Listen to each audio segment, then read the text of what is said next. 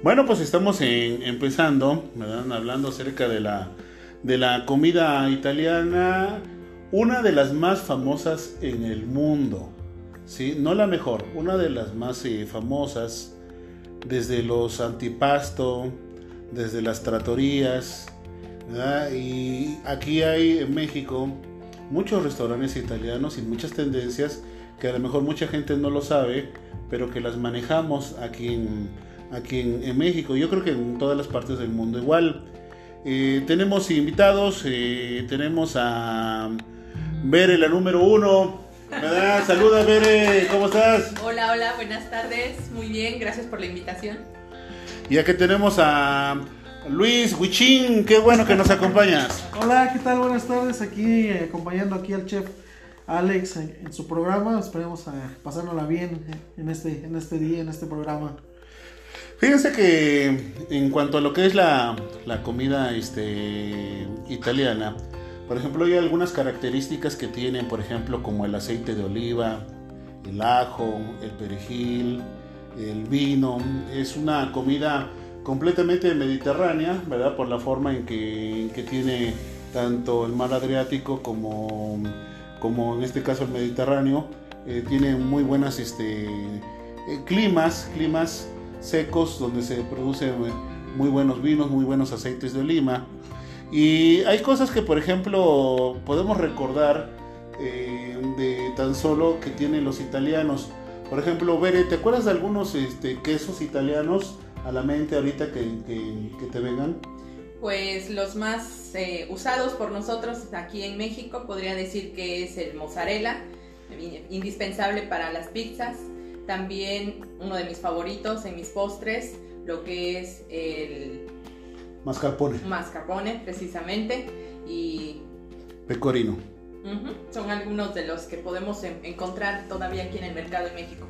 Fíjense que lo que decías, por ejemplo, acerca del, del mozzarella, el auténtico es de búfala, sí, pero pues aquí voy puros búfalos mojados, ¿verdad? Porque este, ya, ya el, eh, hay búfala de vaca, ¿verdad? Eh, eh, es de vaca, ¿verdad? El, el, mozzarella. Tiene algo parecido, déjenme decirles, el mozzarella al queso de hebra es, algo muy, muy parecido. En textura. En textura y, el mozzarella es, deshilachado. de, ahí se sacan, por ejemplo, las, las burratas. ¿verdad? Que luego hablaremos de ese tema. ¿Querías comentar, este Huichín? Bueno, sí, eh, quería comentar. Sí, aquí se encuentra el queso mozzarella, el queso este, manchego. Sin embargo, no es realmente el queso como estaba mencionando, ¿no? Que se utiliza allá. De hecho, acá quisiéramos tenerlo, pero no lo vamos a encontrar así muy fácilmente, ya que de hecho en los paquetes de ahí nos dice tipo mozzarella, tipo manchego, ¿no? Es una, característica de aquí de México y no son originales como los que se comen allá, sin embargo, aún así son muy, son muy sabrosos y les dan muy buen toque a la comida italiana hecha en México. Sí, incluyendo por ejemplo este que venden el de botecito, el, el parmesano, que se ocupa para las pastas que luego lo hacen en Estados Unidos, es, como decía Luis, es tipo. Porque realmente un gran queso parmesano paduano, que es la bola, que ya están comenzando a, a llegar, vienen hasta en la acera las fechas de, de cuándo se hacen. Por ejemplo, un queso, la otra vez estaba yo preguntando, vale 33 mil pesos. Wow, ahí se ve la calidad. Ahí se ve exactamente la calidad que sí los encontramos en el súper, por ejemplo aquí en, en Chedraui, eh, sí te venden, pero pues sale cara la, la rebanadita, ¿no? De, de, queso parmesano. Y les gusta mucho el vino, al igual que en España y en otros países de Europa les gusta mucho el vino. Aquí hay uno, este, Bere, que les gusta mucho, no sé si te acuerdas, es el dulzón. Sí, usted siempre nos consiente, chef, aquí dándonos a probar nuevos sabores y nos decía que era un vino espumoso entonces, la verdad es que yo no soy tan adicta o tan especial para los vinos tintos, pero ese sí tengo que decir que me encantó. Muy bien, es este Lambrusco, ¿verdad? Es este, si usted no lo ha probado y quiere algo suave y dulzón, yo se lo recomiendo.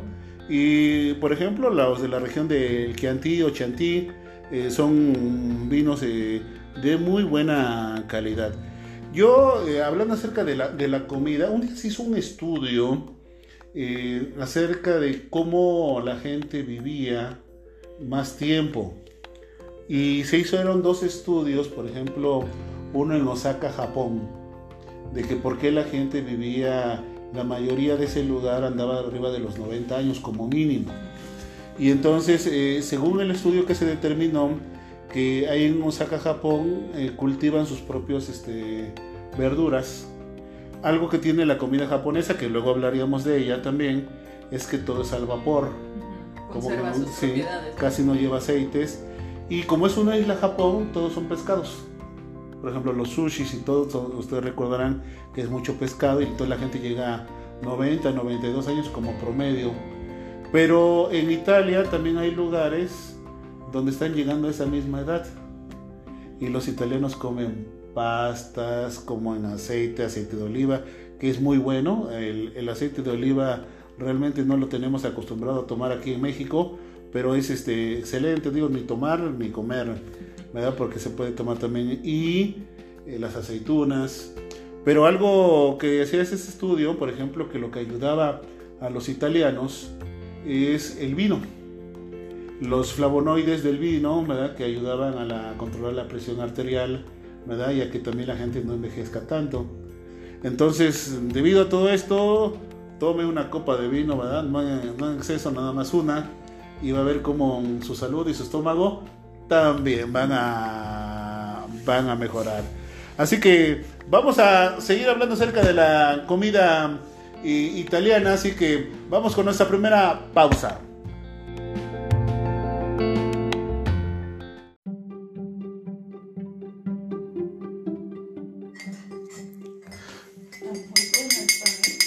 Comenzamos, comenzamos nuevamente. Bueno, déjenme decirles que aquí en nuestro foro alguien calentó un chocolatito, ¿verdad? Y entonces este, está haciendo frita. Eh, este es un domingo en la tarde, déjenme decirles. El podcast que sea de Café de la Parroquia. Café de la Parroquia, para que sepan, un chocolatito. Eh, eh, ustedes no saben, tenemos un café excelente, como lo decíamos en otro programa. bueno, hablando otra vez nuevamente de la, de la comida italiana. Una de las características eh, muy comunes ha sido la de las eh, pastas. Fíjense que tenemos una gran influencia. ¿Por qué digo que tenemos una gran influencia? Antes de hablar de lo que conocemos como pastas italianas, no sé si a ti, Wicho, te tocó que te dieran de comer espagueti. Sí, claro que sí, desde, desde niño que recuerdo. ¿Pero cómo te lo daban? Pues no sé, solo me acuerdo que llevaba queso arriba, me hacían que un este, espagueti así, este, como tipo natural, con queso y, y una salsita de jitomate, ¿no? Pero pues desde chiquillos, así que no sé, no sabía yo en ese tiempo pues de dónde provenían ni nada, ¿no? Pero la número uno, ¿cómo te daban a ti tu, tu de niña, tu espagueti? ¿O cómo te daban pasta? Definitivamente muy al estilo mexicano. Era espagueti en una salsa de jitomate con queso jarocho. Incluso a mí me daban queso jarocho. O ya una versión todavía más mexicana era un espagueti en un caldo aguado, como una sopa. Queso añejito, ¿no? De Huichín.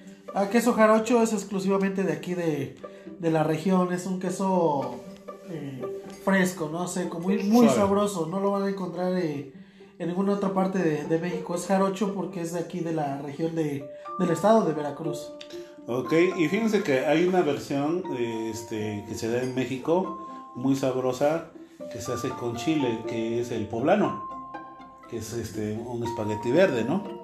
Entonces le decimos, ah, es poblano. O sea, para nosotros poblano es eh, que tiene el color verde, el saborcito del chile, pero pues realmente la base es el... La pasta. La pasta, exactamente. Dice que, por ejemplo, si usted algún día ha, intentado querer hacer pasta, por ejemplo, con 300 gramos de harina, con 3 este, huevos, con 60 mililitros de, aceite, puede hacer usted fácilmente una fuente y hacer un, un, ¿cómo se llama? Una masa para hacer una pasta. Eh, de ahí salen todas las, eh, todas las pastas. ¿Querías comentar, este, Veré?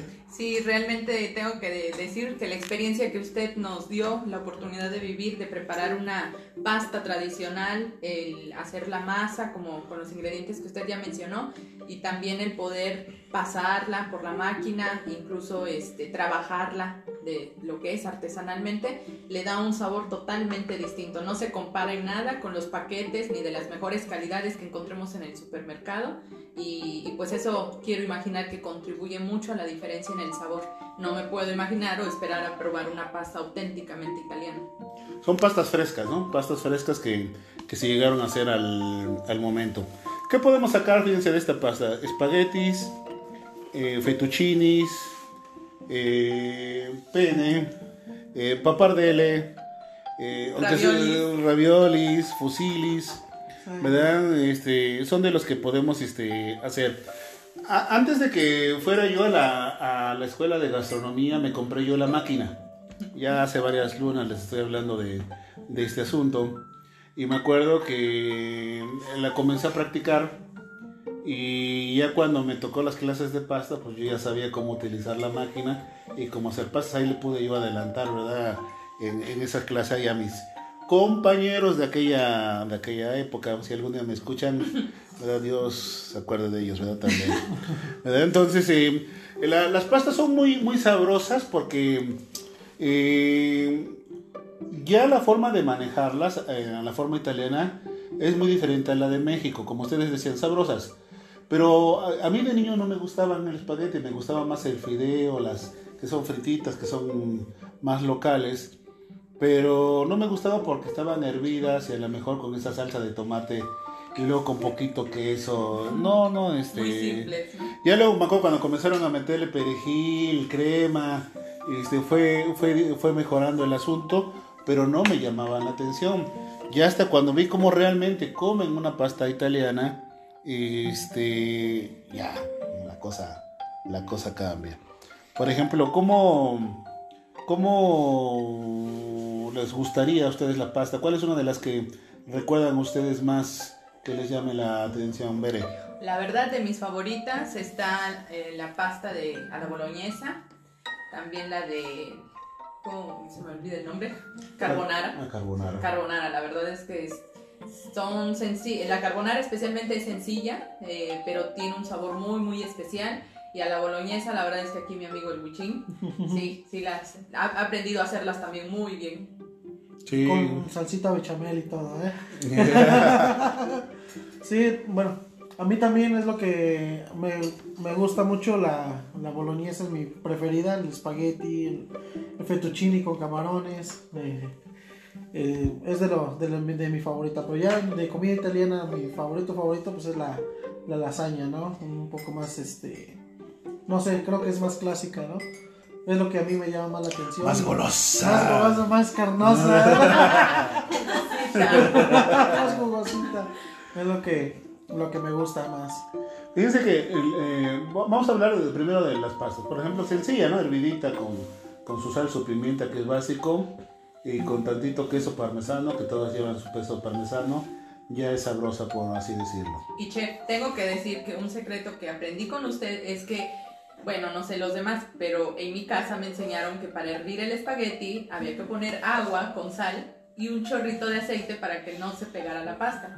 Después vine a saber que ese era un gran error porque la salsa no se adhería bien a la pasta. Entonces ahí está un pequeño tip muy bien, y hay muchos, ¿no? Hay muchos que se van teniendo. Fíjense que otro de los eh, detalles, por ejemplo, es acerca de la, del Alfredo. La original Alfredo, que la hizo un chef que se llamaba Alfredo, cabe la, el pleonasmo, ¿no? Como se le llama, ¿no? Eh, es con mantequilla nada más. Eh, no con margarina, porque luego confundimos este, este se agarra mantequilla se funde la mantequilla, se pone el espagueti y se saca como que si golpeara, se golpeara el espagueti, ¿verdad? Y se va haciendo una especie como de espuma. Y eso es el auténtico Alfredo, ¿verdad? Pero como todo ha ido evolucionando. Más aquí en México. No, y en el mundo, en el mundo se le agregó entonces nata o crema. Entonces, y se le agregó tocino.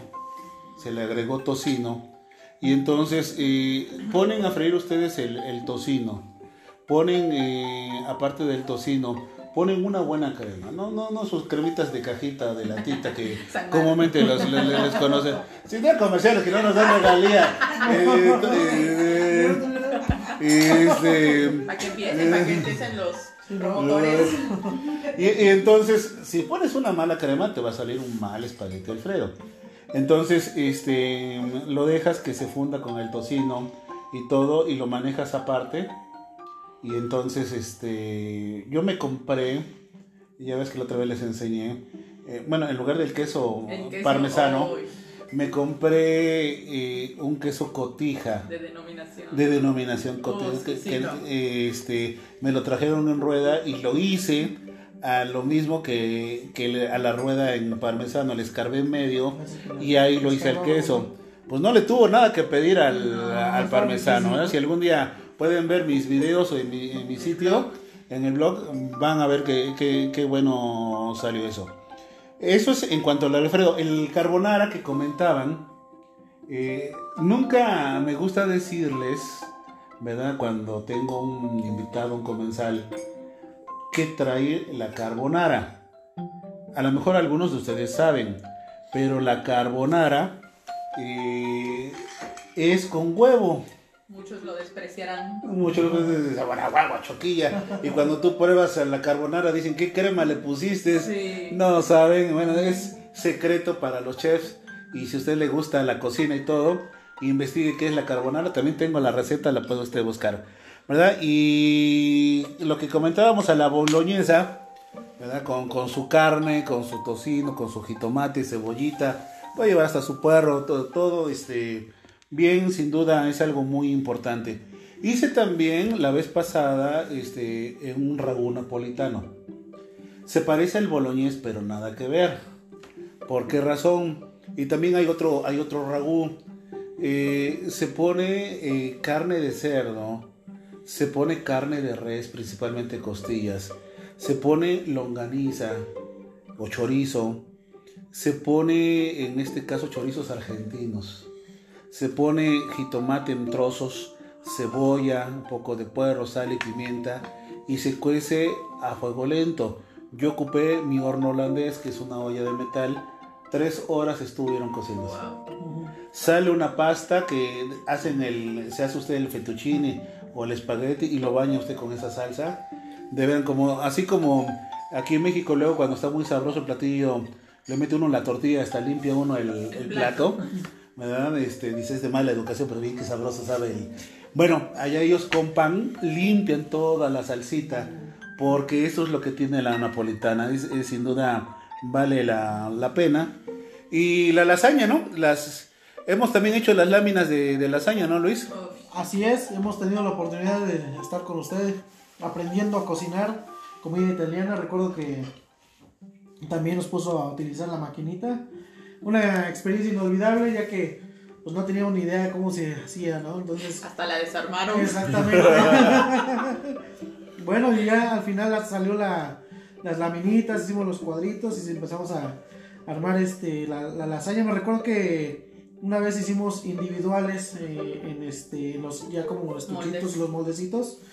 Muy sabrosa, hicimos creo que como 40 piezas, ¿no? Para, De esos Para un- servicios de banquete que nos. Ah, bueno, fue un banquete que me ayudaron, Fue pero fue para 60. para Ah. 60 exactamente. Entonces hicimos algunas demás por ahí, aquí a los que estuvimos ayudando, pues tuvimos la oportunidad de echarnos unas dos, ¿ah? Ahí, este, probarlas. ¡Unas dos! Ay, perdón. Ya se nos, se nos está ahogando de tanto el gusto. Ya se Ya se me antojó. Ya, sin duda, exquisitas quedaron esa vez. En en esa ocasión no me acuerdo que cuando hicimos para 60 comensales, saliéndonos un poquito del tema, hicimos unas peras al vino tinto. Y entonces, este, por cierto, me robaron las peras al vino tinto. O sea, se las comieron y cuando las busqué ya no había nada. Pero, pero ese, es- ese es otro asunto. Esas son las consecuencias de lo bien que cocina el chef Alexander. Exactamente. Ok, vamos a ver a la siguiente pausa. Así que quédense con nosotros.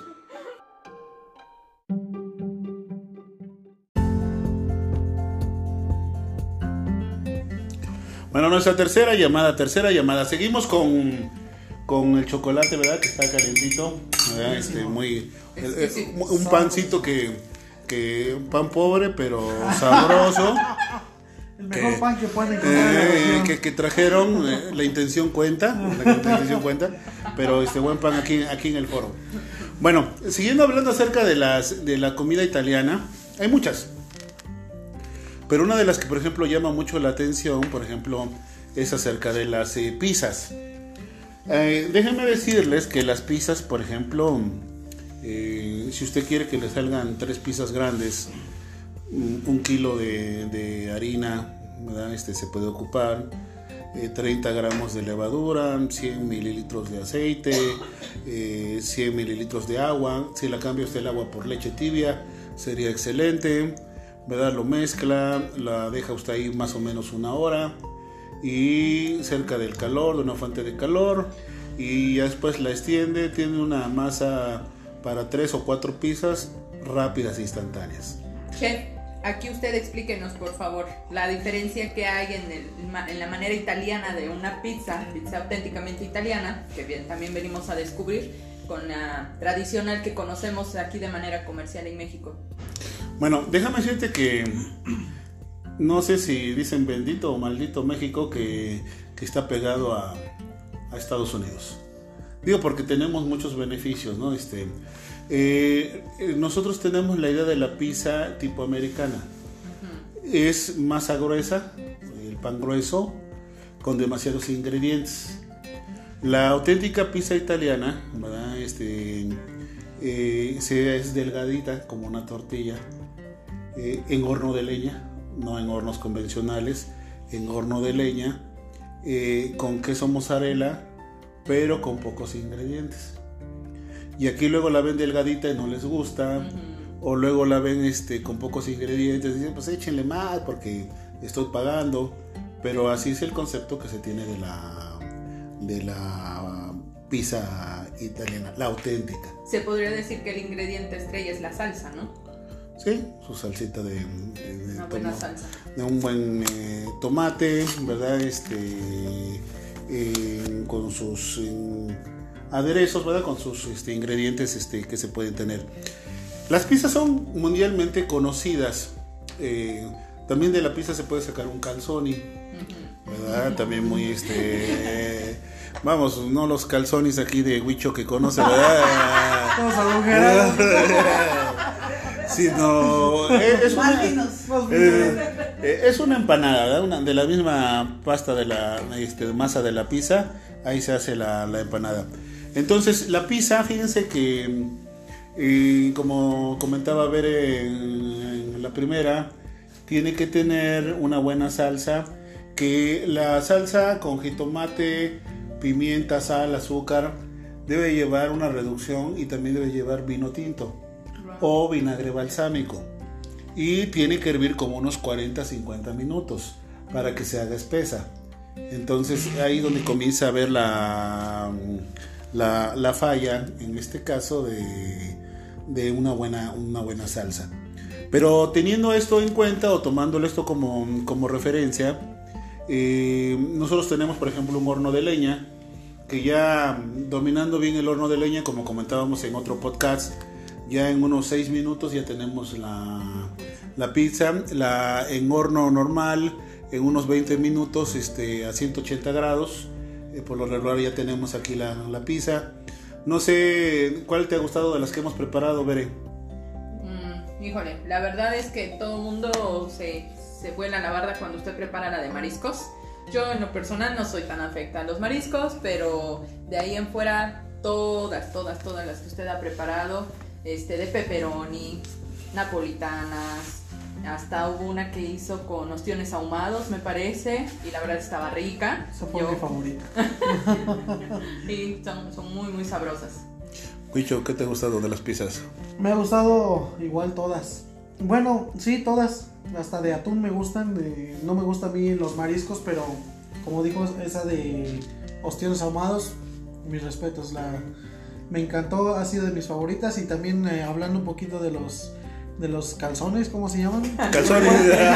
Recuerdo que la primera vez que utilizamos horno, pues como que no nos salían bien las pizzas y aprovechamos, las doblamos, hicimos unos calzonzotes y nos estaban bien sabrosos. estaban muy riquísimos, ¿eh? Sabrosos. Entonces, aquí ahora sí que mis respetos para el chef Alexander. Todo lo que ha cocinado aquí en su horno, todas las pizzas, han sido deliciosas.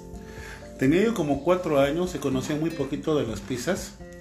Y fuimos a un lugar a, a Fortín, y ahí donde probé mi primera pizza y era de atún, que este, no tenía la menor idea qué cosa era, pero, pero usted se la comió. Eh, estuvo muy, muy rica. Eh, algo que, que, quiero comentar, este, Bere, de lo que México le ha dado a, Italia. ¿sí? Mucha de la comida italiana le debe algo a México. Y, y lo que le debe es el tomate rojo o jitomate. Todas las pastas que llevan tomate, jitomate rojo, aquí en México le decimos eh, jitomate, en otros lugares tomate rojo o tomate, este, todas las salsas italianas, hasta denominan ellos el tomate uno que es el pomodoro, que no, que es muy, muy rico. Hay que recordar que el tomate es nativo de México. Entonces allá lo han cultivado y así como nosotros hemos eh, tenido muchos ingredientes que hemos adaptado, ellos se adaptaron muy bien al, jitomate o al tomate y lo tienen, ¿verdad? Como parte de, su cocina. Entonces realmente las pizzas son algo muy, muy sabroso, ¿verdad? Que pueden preparar todos ustedes. Si ustedes quieren hacer una pizza un día antes, la masa, en lugar de ponerle 30 gramos de levadura, se le pueden poner 20 gramos o hasta 10 gramos y dejar que fermente y se puede meter en la nevera. Cuando digo en la nevera es el refrigerador, ¿eh? no vayan a pensar que no el congelador. Entonces con papel film se cubren y se, o se ponen en un molde con tantito aceite y se sacan. Y entonces este, esas las podemos hacer ya no con rodillo, con las puras manos. Está tan suavecita la masa que así así las podemos trabajar como las que ven en las películas y todo lo todo lo demás se puede hacer ¿eh? con, con, pura con pura mano. Yo quiero comentar, hay muchos platillos, ¿no? Yo les voy a comentar uno que antes de estudiar gastronomía hice, que yo lo probé en un restaurante en italiano y que se llama Cosiuco de Livorno, que vendría siendo como el cocido de Livorno. Sí, entonces este el cociuco de Livorno lleva eh, pescados, en este caso robalo o lubina, mejillones, mariscos y vino tinto. Yo lo hice y me salió una porquería. Gasté mucho en ese. Sí, sí, lo tiré. Eh, mi esposa hasta me regañó. Eh, fue, fue un desperdicio total esa fue uno de mis peores fracasos. No estudiaba gastronomía. quiero, quiero. comer los hijos eh, exactamente. Pero ya este, estudiando gastronomía, ya llevando un tiempo, le, le comenté a mi chef que me, que me daba clases y me dijo, nunca lo he probado, dice, pero pues ahora ya tienes que aprender a, a que te salga bien. Dice, vuelve a comprar todo y te voy a enseñar cómo, es. Y ya aprendiendo, ¿verdad? Ahora sí el sazón y el toque, cómo manejar Salió un platillo muy exquisito. Realmente si algún día tiene usted la oportunidad de probarlo, el cociuco de Livorno es, es una sopa de mariscos exquisita. ¿verdad? Para paladares exigentes, muy buena y muy sabrosa. Entonces, em, la comida italiana es más, es más porque hay muchos este, ingredientes, muchos productos que nosotros podemos comenzar a, trabajar con, este caso, con la cocina. Por eso eh, es importante que sepamos nosotros cómo poder eh, preparar esta comida, pero ahora con, con aprendiéndoles un poquito más a sus técnicas. Eh, en algo se parece los italianos a los mexicanos. Les gusta comer mucho en familia. ¿Sí? los domingos son de reunirse, entonces eh, nosotros somos igual de reunirnos y todo lo demás.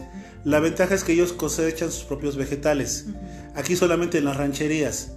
¿verdad? Este, o en las partes aisladas donde alguien tiene sus, sus propias, este, ¿cómo se les llama? Huertas. Sus propias huertas, exactamente. Es algo que deberíamos nosotros comenzar a hacer.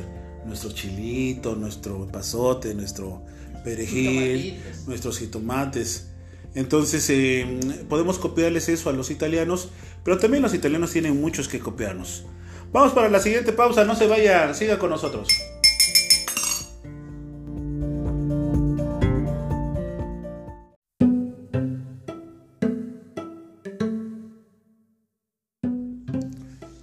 Bueno, ya eh, volviendo nuevamente, yo quiero comentarles este acerca de mm, dos aspectos que, me llamaron a mí la atención. Bueno, eh, tuve la oportunidad de ir a, a Italia y me comí varias pizzas. Ahí es donde pude comprobar los pocos ingredientes y, y lo demás. Pero estuve yo en Niza, en Francia, y este y me llamó otra que decías tú de lo, del espagueti con camarones. Eh, estábamos ahí, ahora sí, frente al mar, en un- unos restaurancitos muy bonitos. Y, este, y llegaron con un plato grande. ¿Cómo me, cómo me acuerdo? No se me olvida la imagen. Con papel aluminio. El papel aluminio, no sé, recto, parado. No, no sé, no puedo explicarlo bien porque no tomé fotos. Pero llegaban los meseros con, con, con los este, platillos. Y, este, y me impresionó ver y entonces, este, cuando llegó la mesera, le di, el dama le señalé, ¿verdad? Por con mi buen François. Ah, François, ¿verdad? Que, que domino, ¿verdad? La vio, alabao, la vi bombao. Eh, que le, dama, le- dama le, le enseñé, ¿verdad? Este, Danone, ¿no? Ah, le, le enseñé este, que quería lo mismo. Y entonces era un fettuccine frutti di mare Wow. frutos del mar, muy bien acomodado, muy exquisito, muy exquisito, ¿verdad? Este, y también pedimos una pizza con anchoas. La anchoa que es salada, este, pero les gusta mucho ya a ellos las, este, las anchoas. Y algo que quería yo comentar, estuve, no sé si les comenté, en un congreso virtual, ¿verdad? Virtual en San Sebastián, España. Algo que me, que me llamó la, la atención, que estaba un, un, un, este, chef italiano muy reconocido, de esos que quieren este, cocinar con todo lo que hay alrededor, ¿no? De, y entonces se va ahí a, a- ¿cómo se llama? A, a cocinar, o bueno, a hacer platillos de lo que es auténticamente italiano en hierbas. ¿Y saben qué estaban cocinando? Estaba cocinando un nopal. Y el nopal dice, no, este lo trajeron de las Indias y todo lo demás. Cuando pues el nopal es de México, ¿no? Yo cuando vi que estaba cortando un nopal y cortándole las espinas dije, y, lo quería presentar como italiano, ¿no? Y, y- y no, eh, aquí los españoles se llevaron al nopal, a, primeramente a España, y como se dan climas bien desérticos, de ese lo fueron llevando para todo el Mediterráneo. Pero no lo comen, pero a este se le ocurrió comerlo y muy emocionado de que estaba comiendo algo de la, de la naturaleza cuando pues, aquí en México comemos nopales, ¿verdad? Bueno, no necesitan ir muy lejos, ¿verdad? A Italia preparar cosas que podemos tener aquí en, en- en México. Bueno, volviendo acerca de los postres, eh, hay uno en especial, este, Bere, que a lo mejor no podemos olvidar. Hay muchos postres, pero hay alguno que no podemos este, olvidarnos. ¿Cuál es este ese, Bere? El tiramisú, definitivamente es exquisito. Es, eh, es la mezcla bien rica de las soletas o bizcocho. Bueno, veía yo que no hay una receta en sí o este obligada. Hay muchas maneras de hacerlo y el pan o el bizcocho va a ir remojado en café, un buen café, claro. También va a ir espolvoreadito de cocoa y no puede faltar el queso mascarpone. Así que logra, logra levantar esa combinación de dulce con, con la- el café. Está muy, muy rico. Ese es el, el que no ha probado un tiramisú y, y- o hacer un tiramisú celestial, porque hay celestial. Lo, lo vamos elevando de lo vamos elevando de nivel. Fíjense que hasta el que venden en esta tienda, este, ahí venden uno aquí en Sam's, metiendo. Ah, eso.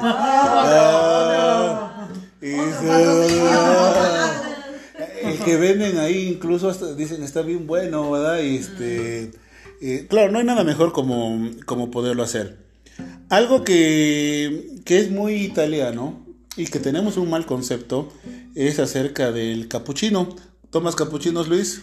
Sí, hasta ahorita me estoy entrando que es italiano. Siempre pensé que italiano? era Americano. de todos lados, menos en italiano, pensé que era americano.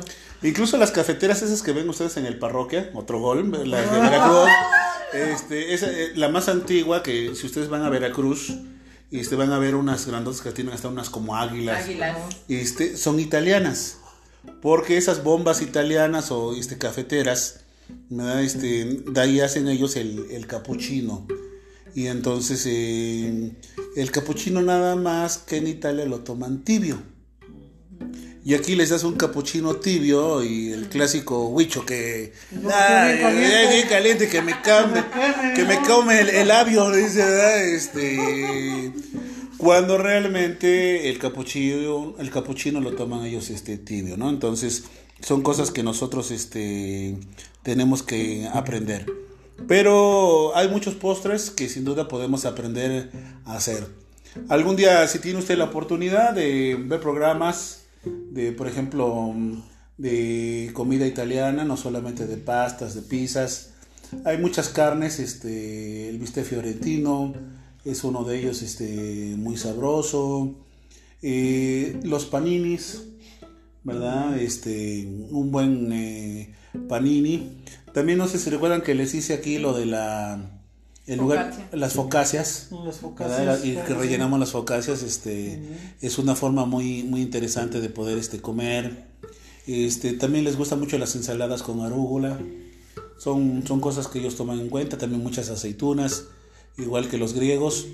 Eh, sin duda es una cocina muy variada. Como decíamos, si no la mejor del mundo, porque la mexicana, la francesa, Española. la española van a estar dentro de las mejores, pero sí una de las mejores que podemos deleitarnos. Por eso es importante que las aprendamos a disfrutar. ¿Con qué te quedas, Bere? Cuéntame. Sin duda me quedo con que la experiencia en la cocina no tiene por qué ser como las abuelitas, ¿no? Solamente cocinar por, por comer. Creo que es hermoso aprender que el arte de cocinar radica en poder echar a volar la imaginación, entrenar el paladar, como decía usted, cuando uno entrena el paladar ya no tiene que seguir uno una, una receta estrictamente, sino podemos identificar los sabores y principalmente el poder deleitar a nuestros amigos, así como usted lo ha hecho siempre, eh, a la familia cuando compartimos esos alimentos. Siento que es eh, lo más bonito que me quedo con estas experiencias que hemos tenido la oportunidad de disfrutar y la verdad es lo que a mí me ha motivado a querer aprender y poner en práctica estas técnicas. Muy bien. Luis, ¿con qué te quedas? Sin duda algo muy, muy bonito es eh, cuando se juntan, ¿no? Como lo hacemos aquí con usted para, para cocinar. Eso es algo que me agrada mucho. Aprende uno, toma, adquiere uno experiencias, como dijo Berenice, ¿no? No es necesario a lo mejor ya re- eh, seguir una receta. eh, ya vas aprendiendo y vas eh, creando las tuyas propias. Hemos visto con usted que nos ha hecho muchas recetas y todas han sido deliciosas y es un momento eh, yo, a mí lo que me gusta es que es un momento para convivir como amigos, como familia, ¿verdad? Eh, es un momento, son momentos muy, muy bonitos que se disfrutan en familia, el cocinar. No solamente, como dijo, la italiana es de las, de las mejores del mundo, entre, en la mexicana, francesa, de todas. Eh, sin embargo, pues eh, es bonito saber de cocinar de diferentes, diferentes estilos, ¿no? Como lo hace usted. Y es que, por ejemplo, en, en mu- puertas- muchas partes del mundo, al menos va a encontrar usted un restaurante italiano. Una pizzería es un restaurante italiano. Las tratorías. Las tratorías, exactamente. Entonces, siempre va a haber este, esta comida. Algunas muy caras también, dependiendo la, la región en que uno se encuentre, pero realmente la cocina debe ser eh, sencilla y al alcance para, para todos. Pues eh, quiero agradecerte, Bere, ¿verdad? que Gracias a usted, chef. he estado, mm, Luis. Gracias por la invitación. Y no sea la última. Nos Eh, inició, nos inició ya en este vicio de la cocina y ahora de aquí no nos saca. y créeme que no los puedo sacar, ¿eh? Literal. Eh, síganos escuchando en estos podcasts. Eh, déjenme decirles que nos pueden visitar en nuestra red social. Estamos en Bajo Chef Alexander Enciso en, en Facebook. También en blog en Spot este, sobre sabores del mundo. Nos puede encontrar en el blog donde puede encontrar usted recetas. Y también nos puede encontrar en Instagram. Así que gracias a todos ustedes por escucharnos. Y ya son noches, así que pasen buenas noches todos ustedes. No olviden, cocinar alimenta el alma. Ah, muy bien.